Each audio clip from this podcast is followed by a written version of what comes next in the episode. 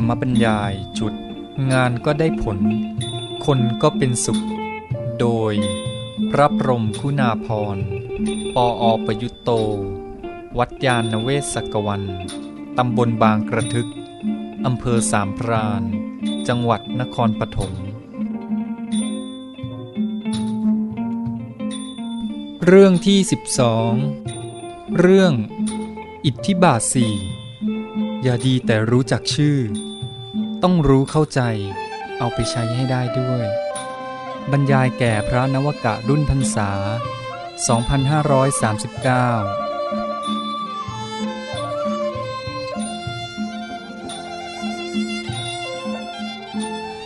คุยกันต่อวันนี้จะพูดเรื่องธรรมะง่ายๆที่ได้ยินได้ฟังกันบ่อยมากคิดว่าทุกท่านคงรู้จักนะแล้วก็อาจจะได้อ่านพบแม้แต่ที่เป็นหนังสือที่ผมอธิบายเองก็คือเรื่องอิทธิบาท4ที่เอามาพูดในวันนี้ก็เพราะว่าไปเกี่ยวข้องกับเรื่องที่เราพูดมาแล้วคือเรื่องตัณหาและก็ฉันทะนะก็เลยยกเอามาตอบมาด้วยถือว่าเป็นเรื่องสืบเนื่องนี่อิทธิบาท4นี่อย่างที่บอกเมื่อกี้ว่าเข้าใจว่าทุกท่านเนี่ยเคยได้ยินหรือได้รู้จักถ้าหากว่าเห็นเป็นเรื่องง่ายก็ถือเป็นการทบทวนนะก็มาไล่กันตั้งแต่ความหมายของคำว่าอิทธิบาท4แล้วก็มาดูหัวข้อทั้ง4อิทธิบาทนี่ทุกท่านคงแปลได้มั้งแปลว่าอะไร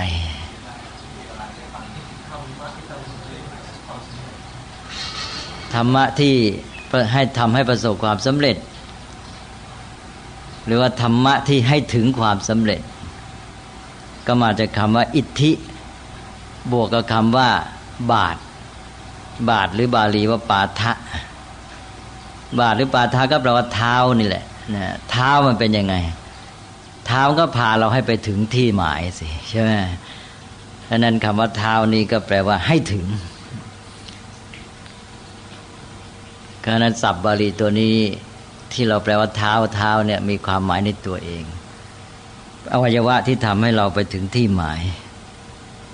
อันนี้ในที่นี้มีคำว่าอิทธินำหน้าก็แปลว่าให้ถึงความสำเร็จก็คือให้บรรลุความสำเร็จหรือทางแห่งความสำเร็จเพราะว่าเครื่องให้ถึงความสำเร็จไอ้คำว่าเครื่องให้ถึงนี่ถ้ามองในแง่ของสิ่งที่เราอาศัยเพื่อจะไปถึงความสำเร็จนั่นก็คือทางเพราะฉะนั้นก็เลยแปลอย่างว่าทางแห่งความสำเร็จแต่ว่าคำว่าความสำเร็จนี้ก็ได้แก่คำว่าอิทธิซึ่งอิทธินั้นเรามักจะแปลกันว่าฤทธิ์เพราะคำว่าอิทธิคือคำภาษาบาลีตรงกับสันสกฤตว่าฤทธิ์แต่เวลาใช้เป็นภาษาไทยแล้วคำว่าฤทธิ์นี่ก็จะนึกไปถึงเรื่องเหาะเหินเดินอากาศทันที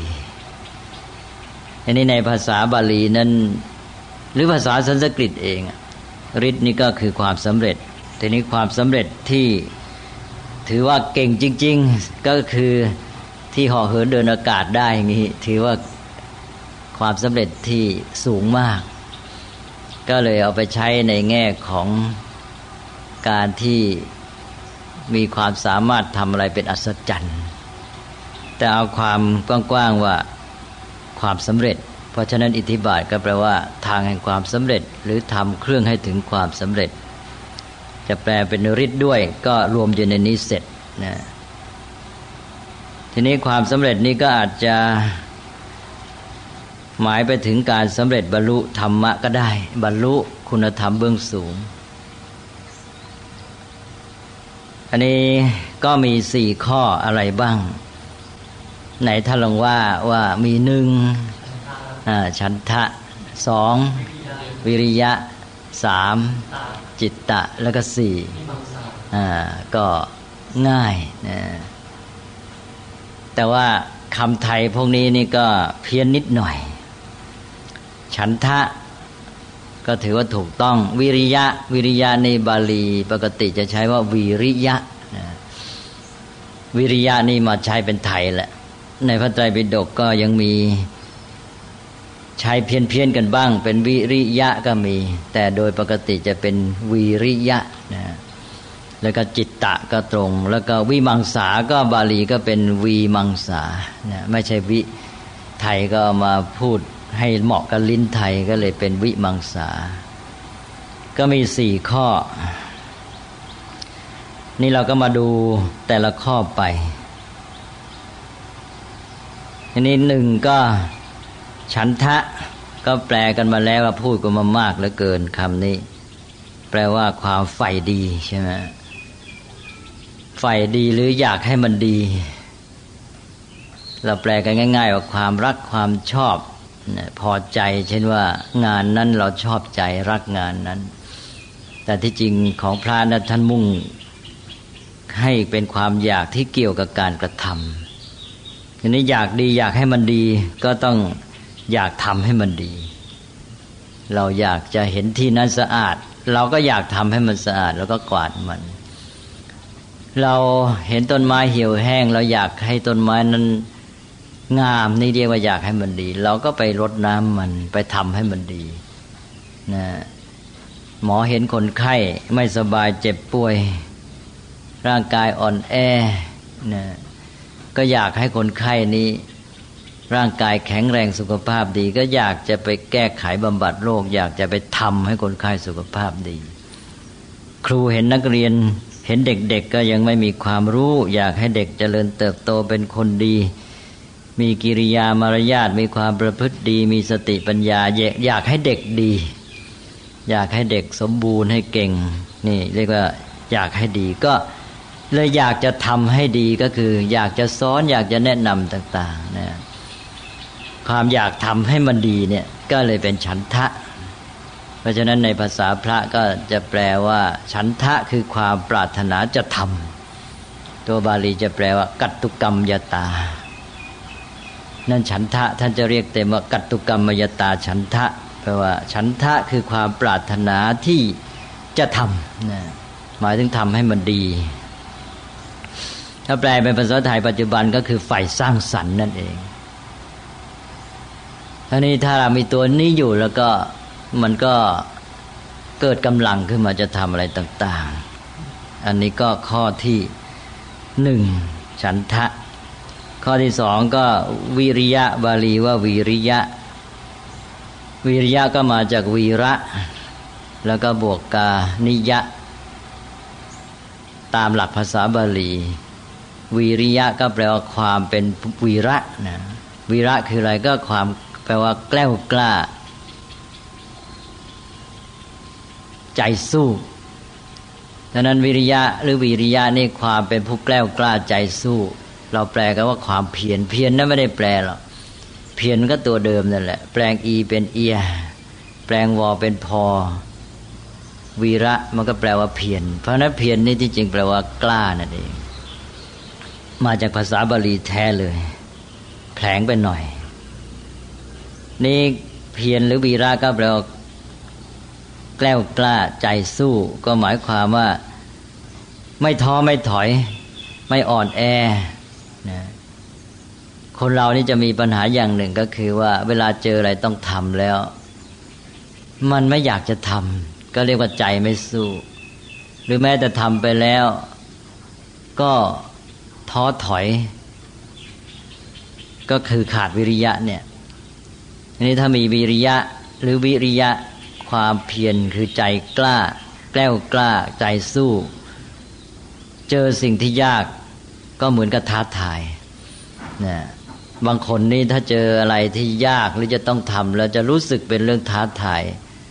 ใจสู้ขึ้นมาทันทีเลยเกิดกำลังฉะนั้นวิริยะนี่เป็นตัวกำลังเพราะว่าใจแกล้วกล้าใจสู้ก็เกิดกำลังขึ้นมานะถ้าหากว่าท้อถอยซะก็อ่อนแอหมดกำลังนะฉะนั้นคนเรานี่อยู่ที่เนี่ยใจสู้หรือไม่ก็วิริยะก็แปลความเป็นผู้ใจสู้แกล้วกล้าอยากจะเอาชนะทำให้สำเร็จนะชนะงานนะไม่ใช่ชนะคนนะชนะงานทำให้สำเร็จนะ เห็นงานเป็นสิ่งท้าทายเห็นอะไรที่จะต้องทำนี่มันท้าทายความสามารถต่อไปก็จิตตะจิตตะนี่ก็ความมีใจจดจ่อจิตตะก็ตัวจิตนี่แหละจิตก็ไปอยู่กับสิ่งนั้นจิตไปอยู่กับสิ่งนั้นก็ใจจดจ่อใจจดจ่อเหมือนคนที่ว่าเห็นความสำคัญของสิ่งนั้นจนกระทั่งใจนี่ไม่ไปคิดถึงเรื่องอื่นเลยยกตัวอย่างบ่อยๆก็เหมือนอย่างคนกู้ระเบิดนะคนที่จะกู้ระเบิดนี่จะเห็นความสำคัญของเรื่องของระเบิดเนี่ยจนกระทั่งใจไม่ไปเรื่องอื่นเลยนะใจอยู่กับเรื่องของการที่จะแก้ไขเรื่องลูกระเบิดนี้ไม่ให้ระเบิดเลยเนี่ยนะเห็นความสำคัญอย่างยิ่งนี่ใจจดจ่อแบบนี้เรียกว่าจิตตะต่อไปก็คำสุดท้ายวิมังสาหรือไทยว่าวิมังสาแปลว่าการทดลองทดสอบเจออะไรก็อยากจะทดสอบดูว่ามันเป็นยังไงอยากจะรู้ความจริงของมันว่าทำอย่างนี้จะเกิดผลยังไงทำอย่างนั้นจะเกิดผลยังไงแบบนี้เป็นนักทดลองใช่ไหมนักทดลองนี่ก็ทำให้ทำเหมือนกันใช่ไหมนี่เป็นเรื่องของเกี่ยวกับปัญญามันโยงไปหาปัญญาเลยเพราะว่าจะต้องใช้ความคิดเพราะการทดลองนี่ก็เกี่ยวกับการที่คิดถึงว่าทำยังไงจะเกิดผลยังไงถ้าไม่ทำอย่างนี้จะทำยังไงดีถ้าต้องการผลอย่างนี้จะทำได้แบบไหนบ้างหรือถ้าทำอันนี้ทำเหตุนี้ผลอะไรจะเกิดขึ้นมาบ้างแล้วก็ทดสอบทดลองไปเนี่ย4ข้อเนี่ยนะฮะ4ข้อนี้เป็นเรื่องที่จะทำให้เกิดผลสำเร็จได้อย่างไรจุดสำคัญก็คือว่ามันทำให้เกิดสมาธิใจมันแน่วแน่นะเพราะฉะนั้นพระพุทธเจ้าจะตรัสถึงสมาธิ4ประเภทเวลาตรัสถึงอิทธิบาทนี่ในหมวดธรรมนี่จะตรัสเรื่องอิทธิบาทไปควบคู่กับเรื่องสมาธิแล้วก็เรียกชื่อสมาธิตามหลักอิทธิบาท4เรียกว่าฉันทะสมาธิเพราะว่าสมาธิที่เกิดจากฉันทะวิริยะสมาธิสมาธิที่เกิดจากวิริยะหรือความเพียรแล้วจิตตสมาธิสมาธิที่เกิดจากจิตตะแล้วก็วิมังสาสมาธิสมาธิที่เกิดจากวิมังสาการที่จะสำเร็จเนี่ยจุดสำคัญก็คือมันเกิดสมาธิใจมันแน่วแน่ตั้งมั่นเกิดกำลังแล้วมันไม่พร่าไม่กระจัดกระจายมันรวมนะอันนั้นก็เป็นตัวสำคัญในการทำให้สำเร็จเท่ากับว่าอิทธิบาท4นี่สร้างความสำเร็จโดยผ่านสมาธิก็เลยกลายไปว่าเรื่องอิทธิบาทนี่สัมพันธ์กับเรื่องสมาธินี่ทั้ง4ข้อนี่ทั้งมีความสัมพันธ์กันส่งผลต่อการสืบเนื่องและทั้งในแง่ที่ว่าแต่ละอย่างก็สามารถส่งผลของมันเองได้คนเรานี่ชอบอะไรสิ่งที่จะทำนั้นเราชอบใจก็เข้ามาเกิดความสนใจอยู่กับสิ่งนั้นได้ถ้าไปทำสิ่งที่ไม่ชอบใจใจมันก็ดิ้นมันก็หนีมันจะออกไปเรื่องอื่นๆเรื่อยสมาธิก็เกิดยากเพราะฉะนั้นคนที่ทำสิ่งที่ตัวรักตัวชอบนี่ก็เกิดสมาธิง่ายนะฉะนั้นฉันทะจึงเป็นตัวปัจจัยหรือเป็นตัวธรรมะที่ช่วยให้เกิดสมาธิฉะนั้นตัวแรกตัวสามัญเลยก็คือชอบอยากจะทำมันต้องการให้บรรลุจุดหมายของสิ่งนั้นอันนี้จะทำให้เกิดสมาธิได้เพราะฉะนั้นวิธีทำให้เกิดสมาธิโดยวิธีธรรมชาติก็อาศัยอิทธิบาทสี่เนี่ยอันแรกกันง่ายที่สุดก็คือให้เขาทำสิ่งที่เขาอยากจะทำใช่ไหมแต่ว่าให้เป็นสิ่งที่ดีนะให้เขาต้องการจุดมุ่งหมายของมันเห็นคุณค่าเห็นประโยชน์ของสิ่งที่ทำนั้นคือถ้าเพียงแต่ชอบเนี่ยมันก็ยังไม่ค่อยชัดเท่าไหร่แต่ถ้าเขาพอใจอยากจะได้บรรลุจุดหมายของมันเห็นว่าโอ้สิ่งนี้ดีเราต้องการให้เกิดผลสำเร็จอย่างที่ว่าหมอเห็นคนไข้แล้วอยากให้คนไข้มีสุขภาพดีนี่คือหมอมีจุดหมายนะเพราะอยากให้คนไข้มี สุขภาพดีนี่คือ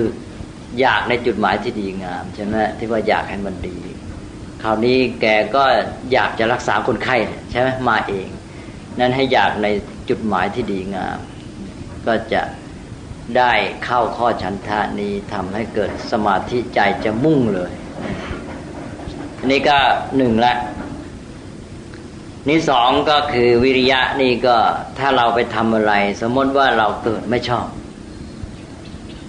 แต่ถ้ามันเกิดความรู้สึกขึ้นมาว่ามันท้าทายเราท้าทายความสามารถอยากจะเอาชนะอยากจะทำให้สำเร็จขึ้นมาใจสู้พอใจสู้แล้วเกิดสมาธิเหมือนกันใจจะอยู่กับสิ่งนั้นได้ก็จิตตะก็เหมือนกันน่ะลองเราเห็นความสำคัญของสิ่งใดใจมันก็มาอยู่กับสิ่งนั้นอย่างข้อวิริยะเมื่อกี้นี่เธอบอกว่าใจสู้เนี่ยทั้งสิ่งนั้นเราไม่ได้ชอบก็ได้ใช่ไหมบางทีเราไม่ได้ชอบไม่ได้รักมันแต่ว่าพอเกิดใจสู้เห็นมันท้าทายความสามารถก็เอาเหมือนกันในทีนี้ข้อสามก็ทั้งที่ไม่ได้ชอบอ่ะแต่ว่ามันเห็นความสำคัญอย่างที่ว่าคนไปกู้ระเบิดที่ยกตัวอย่างใครไปชอบลูกระเบิดมั้งใช่ไหมแล้วเสร็จแล้วเป็นไงอ่ะใจเป็นสมาธิได้ใช่ไหมนั่นเพราะอะไรเพราะเห็นความสำคัญอันนั้นนี่ก็สำคัญนี่ก็เรื่องใหญ่เรื่องจิตตะส่วนข้อที่สี่ก็วิมังสาเมื่ออยากทดลองอยากจะรู้ว่ามันจะเป็นยังไงนี่เป็นเรื่องทางปัญญาเป็นเรื่องการทดสอบในความอยากเห็นว่ามันเป็นยังไงอยากทดลองทดสอบมันก็ทำให้เกิดใจแน่วแน่เป็นสมาธิเพราะฉะนั้นแต่ละข้อเนี่ยมันเป็นตัวทำให้เกิดสมาธิได้ทั้งนั้นเพราะฉะนั้นพระพุทธเจ้าจึงตรัสว่าตัวไหนก็ได้มันทำให้เกิดสมาธิได้ทั้งนั้นนั้นสมาธิเกิดจากตัวไหนก็เรียกชื่อโดยเอาตัวนั้นนำอย่างที่บอกว่าสมาธิเกิดจากฉันทะก็เรียกว่าฉันทะสมาธิสมาธิเกิดจากวิริยะก็เรียกวิริยะสมาธิสมาธิเกิดจากจิตตะเรียกจิตตะสมาธิสมาธิเกิดจากวิมังสาเรียกว่าวิมังสาสมาธินะแต่ว่า4ข้อนี้นั้นมันส่งผลกันด้วยแม้แต่เริ่มจากอันใดอันหนึ่งก็มีทางทำให้อันอื่นตามมาโดยทั่วไปเราจะเริ่มจากข้อแรกข้อแรกนี่จะเป็นพื้นว่าจะให้เขาทำอะไรก็ให้เขาทำสิ่งที่เขาชอบถ้าเขายังไม่ชอบเราก็หาทาง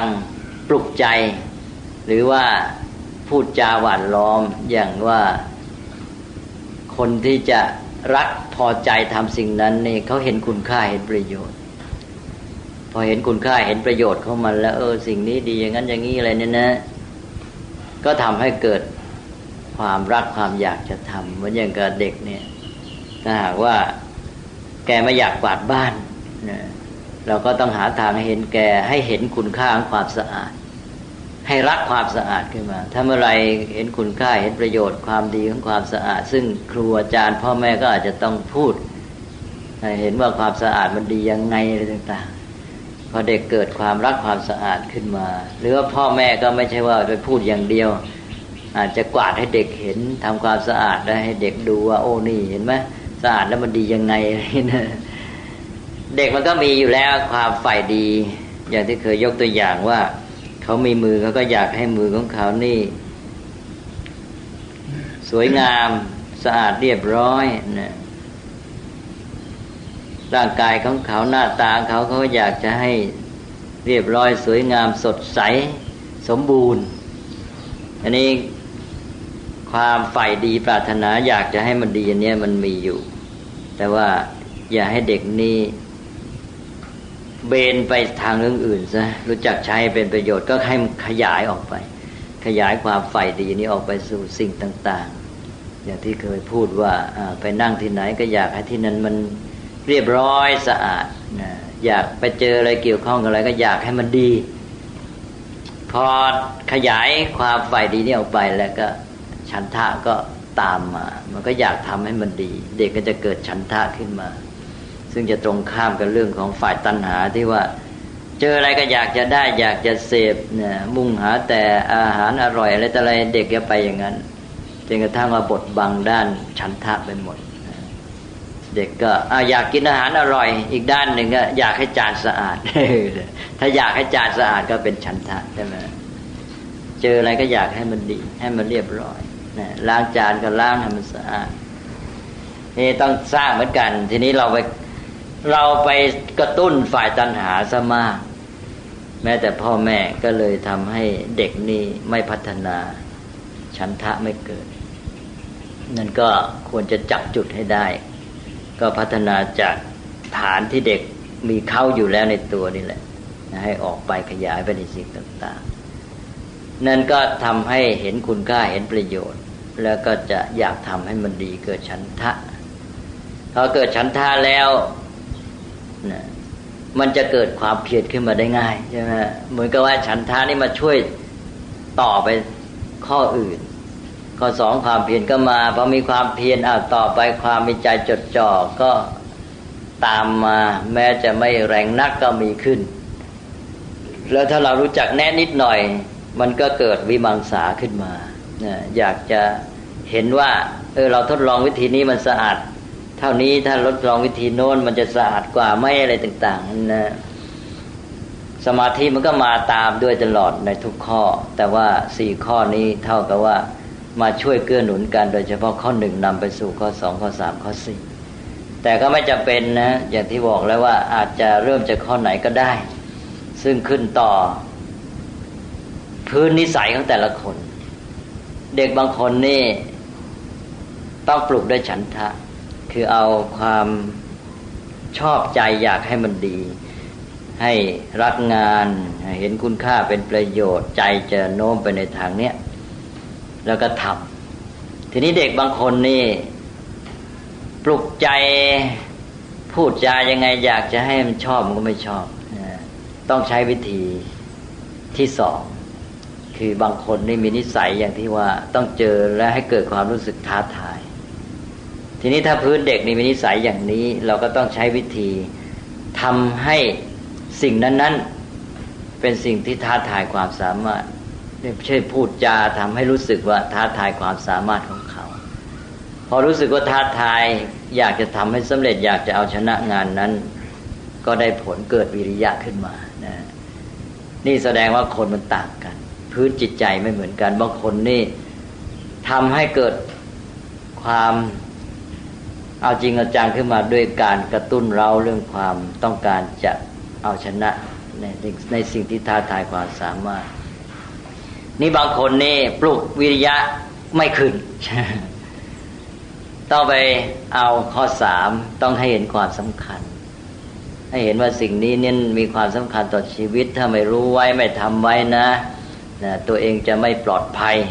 หรืออาจจะต้องประสบความทุกข์ยากลำบากอย่างพ่อแม่จะให้เด็กเรียนหนังสือนี่นะเราจะเห็นได้เลยเด็กบางคนนี่ก็เรียนด้วยความรักความชอบนะยิ่งเห็นคุณค่าประโยชน์ใจเขาก็รักใฝ่แต่บางคนก็ไม่เอาในด้านความรักความใฝ่ต้องให้ท้าทายบางคนก็ท้าทายความสามารถก็ยังไม่เอาอีกก็ต้องไปพูดถึงความสำคัญของมันต่อชีวิตของเขาว่าถ้าเขาไม่เรียนแล้วต่อไปจะประสบความลำบากดูสิคนที่ไปมีความยากจนข้นแค้นหรือว่าต้องดำเนินชีวิตระหกระเหินอย่างงั้นใช่ไหมเนี่ยเพราะว่าไม่ได้ศึกษาเล่าเรียนให้เขาเห็นความสำคัญพอมันคุกคามต่อความมั่นคงปลอดภัยขึ้นมาก็จะเกิดไอ้ตัวจิตตะก็อยู่ที่ว่าจะพูดยังไงเห็นความสำคัญถ้าพูดได้ขนาดที่ว่าเห็นความสำคัญอย่างกับระเบิดที่มันจะระเบิดแล้วก็ถ้าได้ผลนะนี่ก็จิตตะแล้วก็ต่อไปวิมังสาก็บางคนก็มีนิสัยอย่างที่ว่าชอบทดสอบชอบทดลองอยากจะเห็นไงเป็นยังไงถ้าได้ทดลองดูนี่ก็เด็กบางคนก็ถูกจูงไปแม้แต่ในความทางเสียก็เพราะว่าวิมังสาด้วยใช่ไหมเด็กมีพื้นอยู่แล้วเพราะฉะนั้นเราต้องให้ทำมาใช้ในทางที่ดีแต่ว่ารวมความก็คือว่าใช้โดยสัมพันธ์ก็จากอันหนึ่งส่งผลไปข้ออื่นช่วยกันถ้าหนุนได้พร้อมกันทั้ง4ข้อก็ทำให้มีความเข้มแข็งยิ่งขึ้นมีความพร้อมยิ่งขึ้นที่จะสำเร็จแต่ว่าอาจจะใช้แยกอย่างที่ว่าให้เหมาะสมกับพื้นนิสัยของแต่ละคนแต่ละข้อละข้อก็มาเพราะฉะนั้นผู้ที่สอนหรือว่าผู้ที่เกี่ยวข้องกับคนอื่นเป็นผู้บริหารเป็นหัวหน้าหรือแม้แต่เป็นพ่อแม่ก็ต้องดู คนของตัวเองเช่นเด็กถ้าหากว่าใช้วิธีนี้ไม่ได้ผลเด็กอาจจะเหมาะกับวิธีนั้นนะโดยกระตุ้นตัวไหนขึ้นมาถ้าแต่ละอันเมื่อเกิดขึ้นมาแล้วก็นำไปสู่สมาธิแล้วก็เมื่อสมาธิเกิดขึ้นมันก็เป็นการรวมพลังมาแล้วก็ทำให้นำไปสู่ความสำเร็จทีนี้ก็เรื่องฤทธิ์ที่เรียกว่าการเดินบนน้ำเหาะเหินเดินอากาศอะไรก็ตามอันนี้มันก็มาจากสมาธินี่แหละใช่ไหมก็อาศัยสมาธิไปนี่ก็คือเรื่องอิทธิบาทนะที่เป็นทางแห่งความสำเร็จนอกจากความสำเร็จในเรื่องสิ่งที่ทำการบำเพ็ญเพียรในการกำจัดกิเลสอะไรๆแม้แต่เรื่องของการที่จะอายุยืนพระพุทธเจ้าก็ตรัสว่าถ้ามีอิทธิบาทสี่ก็ทำให้อายุยืนพระพุทธเจ้าก็ตรัสว่าถ้าพระองค์จะอยู่ตลอดกาล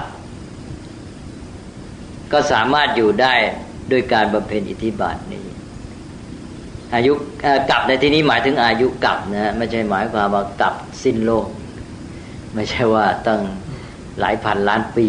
เนี่ยเดี๋ยวว่าพระพุทธเจ้าอยู่ตั้งเป็นหมื่นเป็นพันเป็นแสนล้านปีเลยไม่ใช่อย่างนั้นอายุกลับหมายความว่ากำหนดช่วงอายุของมนุษย์ในยุคนั้นๆอย่างในสมัยพุทธกาลก็ถือว่าอายุคนนี่ถ้าตลอดเต็มอายุกลับก็ประมาณ100ปีพระพุทธเจ้าท่านทรงพระประสงค์จะอยู่ถึง100ปีให้ครบอายุกลับก็ทำได้ในการบำเพ็ญอิทธิบาทแต่ว่าพระองค์ได้ปรงพระชนมายุสังขารปรงใจว่าเอาละแค่นี้พอเพราะว่าได้ทำงานมาใช้ร่างกายมาพอแล้วแล้วก็พระศาสนาก็เรียกว่าตั้งมั่นพุทธบริษัทสี่ก็มีความสามารถพร้อมที่จะสืบต่องานของพระองค์ได้แล้ว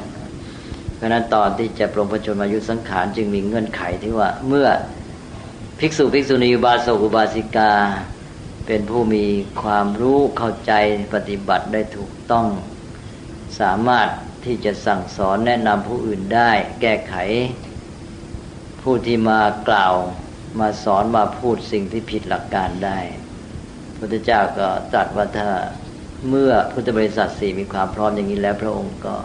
ปรินิพพานได้แต่ถ้ายังไม่พร้อมพุทธบริษัทยังไม่มีคุณสมบัตินี้พระองค์ก็ยังไม่ปรินิพพาน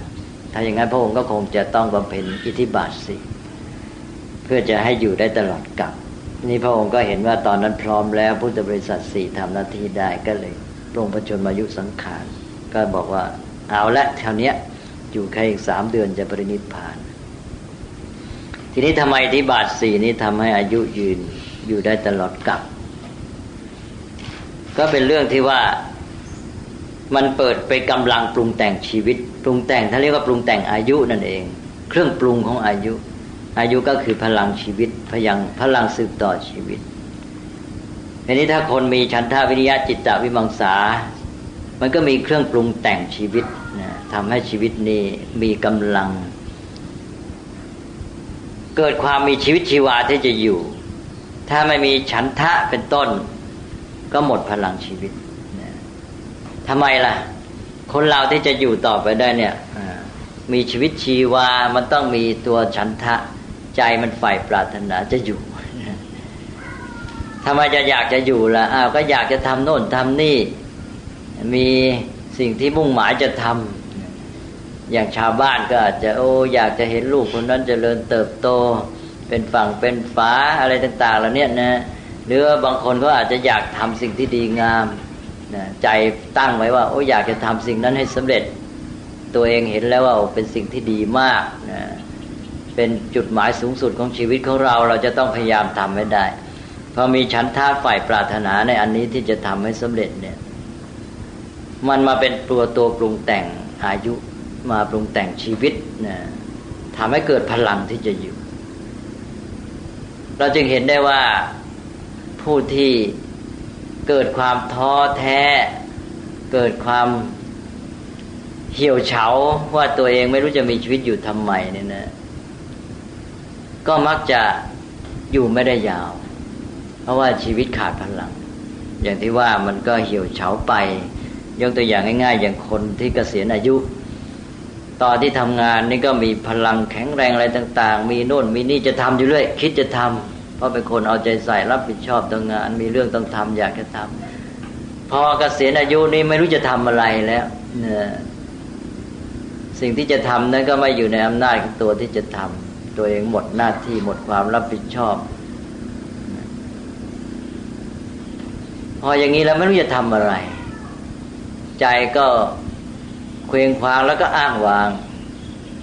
ขาดเป้าหมายที่จะเป็นอยู่เฉาเลยดีไม่ดีก็เลยเดี๋ยวเป็นโรคโน้นเป็นโรคนี้ไปเพราะนั้นก็เลยต้องให้หา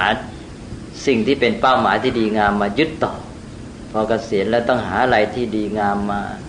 สำหรับให้ใจนี่มาใฝ่ปรารถนาอยากจะเห็นสิ่งนี้จุดหมายดีนี้สำเร็จเป็นเรื่องเกี่ยวกับลูกบ้างเป็นเรื่องเกี่ยวกับตัวเองบ้างถ้าเป็นสิ่งที่ดีก็อาจจะเป็นหาอะไรที่ดีงามที่น่าจะทำใจก็นึกถึงสิ่งนั้นและอยากจะทำให้สำเร็จถ้ามีอันแม้แต่อันเดียวที่เป็นจุดหมายที่ดีชัดเห็นได้ปัญญาและใจนี่มีความปรารถนามากเนี่ยจะทำให้แรงให้มีพลังชีวิตแรงมาก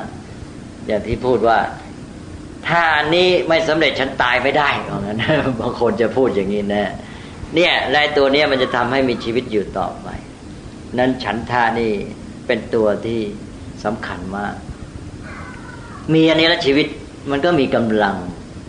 เกิดความมีชีวิตชีวาทันทีเลยนะไม่อยู่ไปเรื่อยๆเรื่อยๆเปื่อยๆเช้าไม่รู้จะอยู่ไปทำไม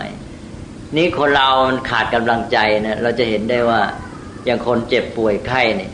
พอหมดกำลังใจสักอย่างก็สุดรวดเร็วแต่ถ้ามีกำลังใจแล้วแม้แต่ว่า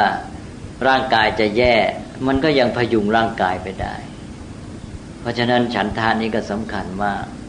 แล้วเกิดวิริยะก็เป็นตัวกำลังเลยใจสู้จะทำนั้นทำนี้ให้สำเร็จนะยิ่งยากยิ่งสู้ถ้าหากว่าเจอว่ายิ่งยากยิ่งสู้ยิ่งยากยิ่งได้พัฒนาตัวเองมากนะใจเอาจริงๆก็พลังก็ยิ่งเกิดใหญ่ใจก็จดจ่อใจจดจ่อก็มีพลังพุ่งสู่เป้าหมายแต่ก็คิดจะทำอย่างนั้นอย่างนี้จะปรับปรุงจะแก้ไขยังไงอะไรเงี้ยนะใจมันก็อยู่กับเรื่องนั้นสมาธิมันก็เกิดไม่ฟุ้งซ่านไม่พลาดจิตมันก็ดีสุขภาพจิตก็ดีด้วยแล้วเกิดพลังด้วยได้ผลดีทุกอย่างเพราะฉะนั้นอิทธิบาท4ก็เป็นตัวที่จะมาปรุงแต่งสิ่งที่ท่านเรียกว่าอายุทำให้ชีวิตมีพลังที่จะอยู่ได้ต่อไปก็ทำให้อายุยืนก็พูดเรื่องอิทธิบาท4มาก็พอสมควรนะเป็นหลักธรรมที่ง่ายๆได้ยินกันเป็นพื้นๆก็เอามาทบทวนกันท่านผู้ใดมีข้อสงสัยอะไรก็มาคุยกัน นิดๆหน่อยๆนะวิมังสาที่ทำมาลูกสาวมาทำอะไรวิมังสา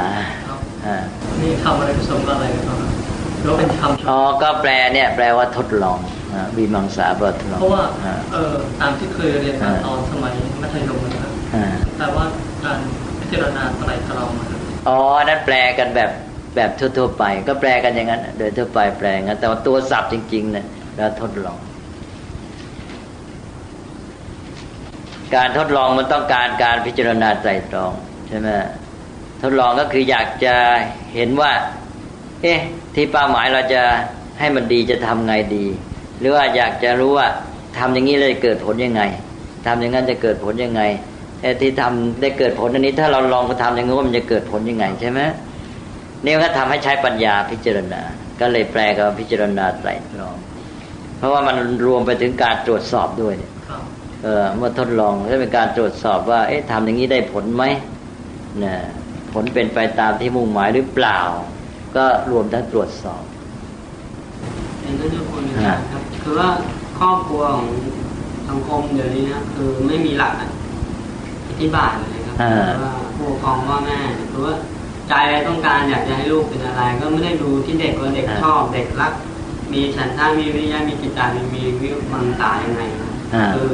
ต้องการที่ตัวเองอยากจะให้ลูกเป็นอะไรก็บังคับลูกไม่ตรงประเด็นมันก็ไม่เข้าเรื่องใช่ก็เป็นปัญหาที่จิตมันก็ต้าน พอจิตใต้ก็เกิดความขัดแย้งแล้วเด็กก็หันไปหาสิ่งอื่นไอ้ที่มันชอบพอมันไม่มาทางฉันทะมันก็ไปทางตัณหาใช่ไหมไปทางเสพไปทางอะไรต่างๆเป็นปัญหาการเรียนการสอนของการศึกษาก็ไม่ได้เรื่องครับคือแทนที่จะเน้นให้คือใช้ปัญญานะคือการทดสอบการวิจัยการอะไรอย่างสังคมที่เจริญอย่างสาธารณรัฐของญี่ปุ่นเนี่ยใช้การวิจัยเป็นหลักการทดสอบการทดลองทางวิทยาศาสตร์นะแต่ของไทยนี่ใช้ระบบท่องจำคือเรียนกันตามหนังสือครูดูหนังสือไปก็สอนเด็กเรียนไปไม่ได้การใช้ไม่ได้ใช้ความคิดก็เลยไม่ได้อธิบายเลยก็นั่นแหละเด็กจะโทษใครเป็นผู้ใหญ่เป็นผู้ใหญ่มีปัญหาก็โทษจะไม่เรียนโทษอะไรก็โทษการศึกษาการศึกษาบกพร่องตัวผู้ใหญ่เองก็ขาดอิทธิบาทก็ตามกันไปอ่ะหมายความว่าพอผู้ใหญ่ขาดก็ส่งผลต่อเด็กเพราะว่าพุทธศาสนาที่เรารู้จักก็เป็นเพียงรู้จักสืบกันไปมันไม่ใช่รู้จักตัวพุทธศาสนาตัวหลักการตัวคำสั่งสอนที่แท้ไม่เคยรู้คำว่าพุทธศาสนาก็เลยหมายถึงว่าไปยกช่อฟ้าเนี่ยฝังลูกนิมิตอะไรกันนะแล้วการศึกษาของสังคมไทยนี่ล้มเหลวก็ต้องมารื้อฟื้นแก้ไขกันใหม่เจ้าคุณครับคือเมื่อวันศุกร์คือก็ได้ดูหนังสือพิมพ์นะครับก็ได้ดูกันท่านมหาท่านสุเนศแล้วก็ท่านจักรพรรดิแล้วก็ผมดูกันคือในปัจจุบันเนี่ยเรามองไปทางไหนเนี่ยปัญหาของสังคมก็มีเยอะมากนะครับทีนี้ในฐานะที่พวกเราเนี่ยก็คือเป็นมนุษย์คนหนึ่งเราก็อยากที่จะช่วยเหลือแต่ทีนี้ในการช่วยเหลือมนุษย์ด้วยกันเนี่ยนะครับบางคนคือเรามีใจอยากที่จะช่วยแล้วแต่ในขั้นปฏิบัติจริงๆเนี่ยบางทีพอกระทำไปแล้วเนี่ยเรามีฉันทะอยากทำแต่บางทีเราเกิดท้อนะครับคือทำไปแล้วอย่างบางคนทำไปแล้วมีผู้ที่ไม่เห็นด้วยต่อต้านทั้งที่ส่วนที่เราทำไปเนี่ยเราเพื่อช่วยเหลือกันด้วยกันซ้ำบางคนคืออาจจะมีอย่างตัวอย่างช่วยเหลือเพื่อนมนุษย์คือสละตัวเองทำแล้วก็ผลที่ได้คือไม่คุ้มนะครับคือกลายเป็นว่าเบียดเบียนตนเองไปแม้กระทั่ง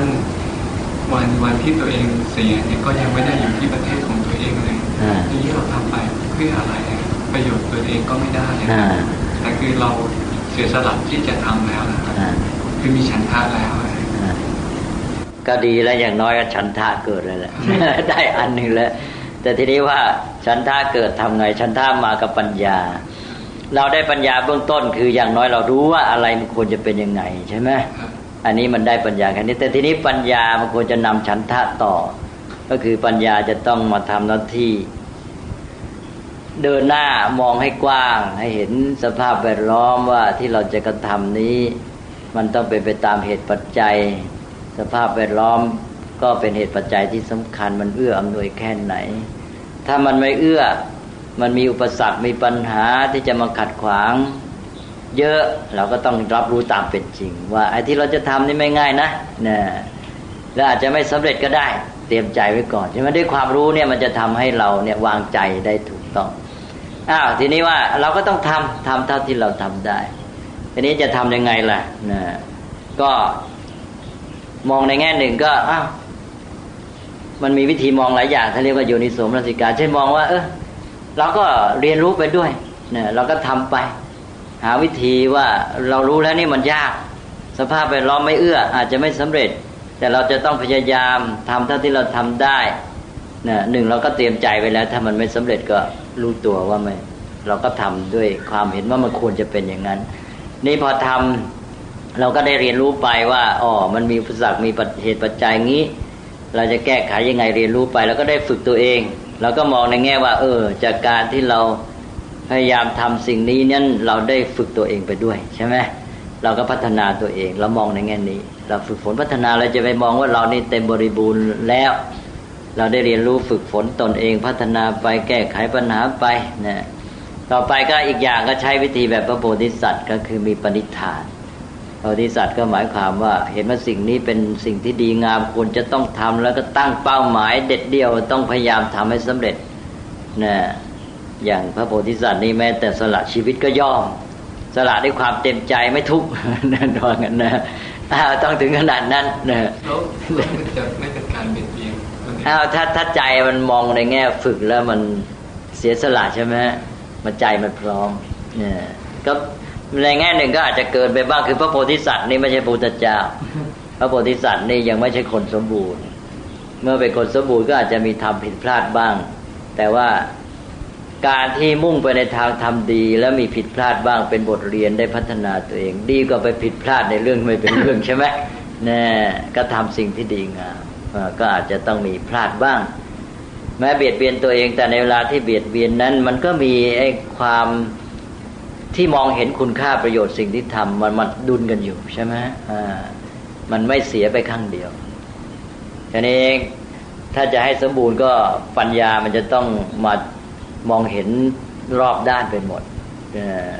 ซึ่งพระโพธิสัตว์นี่ท่านจะยังไม่ถึงขั้นนี้เช่นว่าท่านจะทำความดีในระดับของเท่าที่สังคมขนาดนั้นหรือมนุษย์ในยุคนั้นรู้กันว่าดีแต่ว่าท่านจะทำได้มากกว่าเขาหรือยอดเยี่ยมกว่าคนอื่นในสิ่งที่ยอมรับกันว่าดี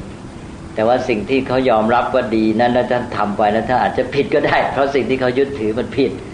อย่างพระโพธิสัตว์ที่ไปบำเพ็ญฌานจะก็ได้อภิญญาได้อภิญญาห้าก็เก่งกับเขาในอภิญญาห้าใช่ไหมแต่ก็ไม่ใช่หมายความว่านั้นถูกใช่ไหมพระโพธิสัตว์ก็ทำดีสูงสุดเท่าที่เขาทำได้ในสิ่งที่ยอมรับกันว่าดีนั้นนี่คือแง่ของพระโพธิสัตว์ที่ว่าทำดีด้วยใจจริงบริสุทธิ์ใจและทำอย่างเต็มกำลังความสามารถได้ยอดเยี่ยมเลยนี่เป็นความดีของพระโพธิสัตว์ซึ่งอาจจะทำยิ่งกว่าพระอรหันต์นี้ในแง่นี้แต่เป็นความไม่สมบูรณ์ในแง่ที่ว่าเพราะท่านปัญญาที่ตรัสรู้อย่างไม่มีเพราะนั้นการมองสิ่งต่างๆก็อาจจะมีแง่ผิดแม้แต่ทำความเพียรในความดีเกินไปนะไม่ตรงกับเรื่องแต่อย่างที่ว่าก็ไปบำเพ็ญฌานสมาบัติพระโพธิสัตว์หลายชาติก็ไปบำเพ็ญได้ฌานสมาบัติไปเกิดในพรหมโลกก็ไปจบแค่นั้นใช่ไหมพระโพธิสัตว์ก็เก่งแต่ก็ได้ความดีที่เขายอมรับกันเท่านั้นก็พัฒนาต่อมาจึงเป็นพระพุทธเจ้าเพราะฉะนั้นการมองพระโพธิสัตว์ต้องมองในแง่นี้ด้วยว่าท่านทำในสิ่งที่เป็นความดีที่คนรู้กันเท่าที่ปัญญาของท่านจะคิดได้บางท่านก็เห็นว่าคนนี้เข้าใจความดีนี้ยังไม่ถูกท่านก็เดินหน้าให้เขาเข้าใจความดีนั้นถูกต้องยิ่งขึ้นแต่ถึงงั้นท่านก็ยังไม่จบสิ้นยังไม่บริบูรณ์นะเพราะฉะนั้นเรื่องพระโพธิสัตว์ก็ยังอยู่แค่ในระดับของมนุษย์ปุถุชนที่พยายามพัฒนาเต็มที่แต่ว่าเก่งในแง่ของปณิธานความเอาจริงเอาจังความเสียสละตั้งใจทำความดีนะแต่ยังพลาดได้เพราะปัญญาไม่เต็มที่พระเดชพระคุณครับเดี๋ยวเรื่องนี้จะพิจารณาว่าบางครั้งเนี่ยเมื่อถึงข่าวขับขันหรือว่าอะไรก็ตามแต่เนี่ยการเสียชีพเพื่อรักษาธรรมเนี่ยนะฮะคือเป็นการเบียดเบียนตัวเองนะฮะก็คือถ้าจะถือก็มันก็มีเหตุผลพอหมายความว่าเหตุผลที่เราทำเนี่ยเหตุผลนี่มันเหนือกว่าถึงกับยอมสละได้ใช่ไหมจะยอมสละเพราะฉะนั้นในกรณีนี้ในเมื่อเหตุผลในทางที่ดีนี่มันสูงกว่าก็เลยไม่ถือเป็นการเบียดเบียนถ้ามองได้เหตุผลธรรมดาก็เป็นการเบียดเบียนก็เหมือนอย่างพระโพธิสัตว์แค่ว่าจะไปช่วยชีวิตคนอื่นและยอมสละชีวิตของตนแค่นี้ถ้ามองในแง่สายตาธรรมดาก็เบียดเบียนตนเองถูกไหมแต่ว่าท่านต้องการทำความดีมีตัวเช่นว่ามีเมตตามีกรุณานั้นมันสูงมันแรงมากใช่ไหมเราเอาอะไรมาวัดก็ต้องเอาตัวคุณธรรมนั้นมาวัดใช่ไหมว่าตัวกรุณามันตัวที่ทำให้พ้นจากความหมายที่เป็นการเบียดเบียนตัวเอง มันทำเพื่อจุดมุ่งหมายที่ดีงาม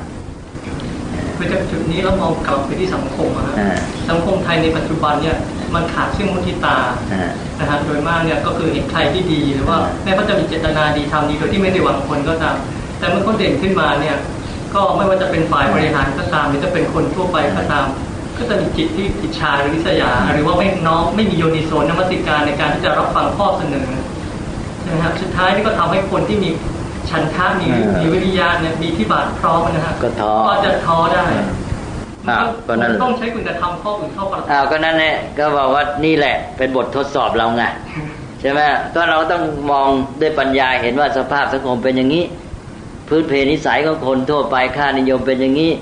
เราทำความดีในสภาพสังคมอย่างนี้เราจะต้องยอมรับว่าเราจะต้องเจออุปสรรคมาเจอแล้วเราจะต้องถือเป็นบททดสอบ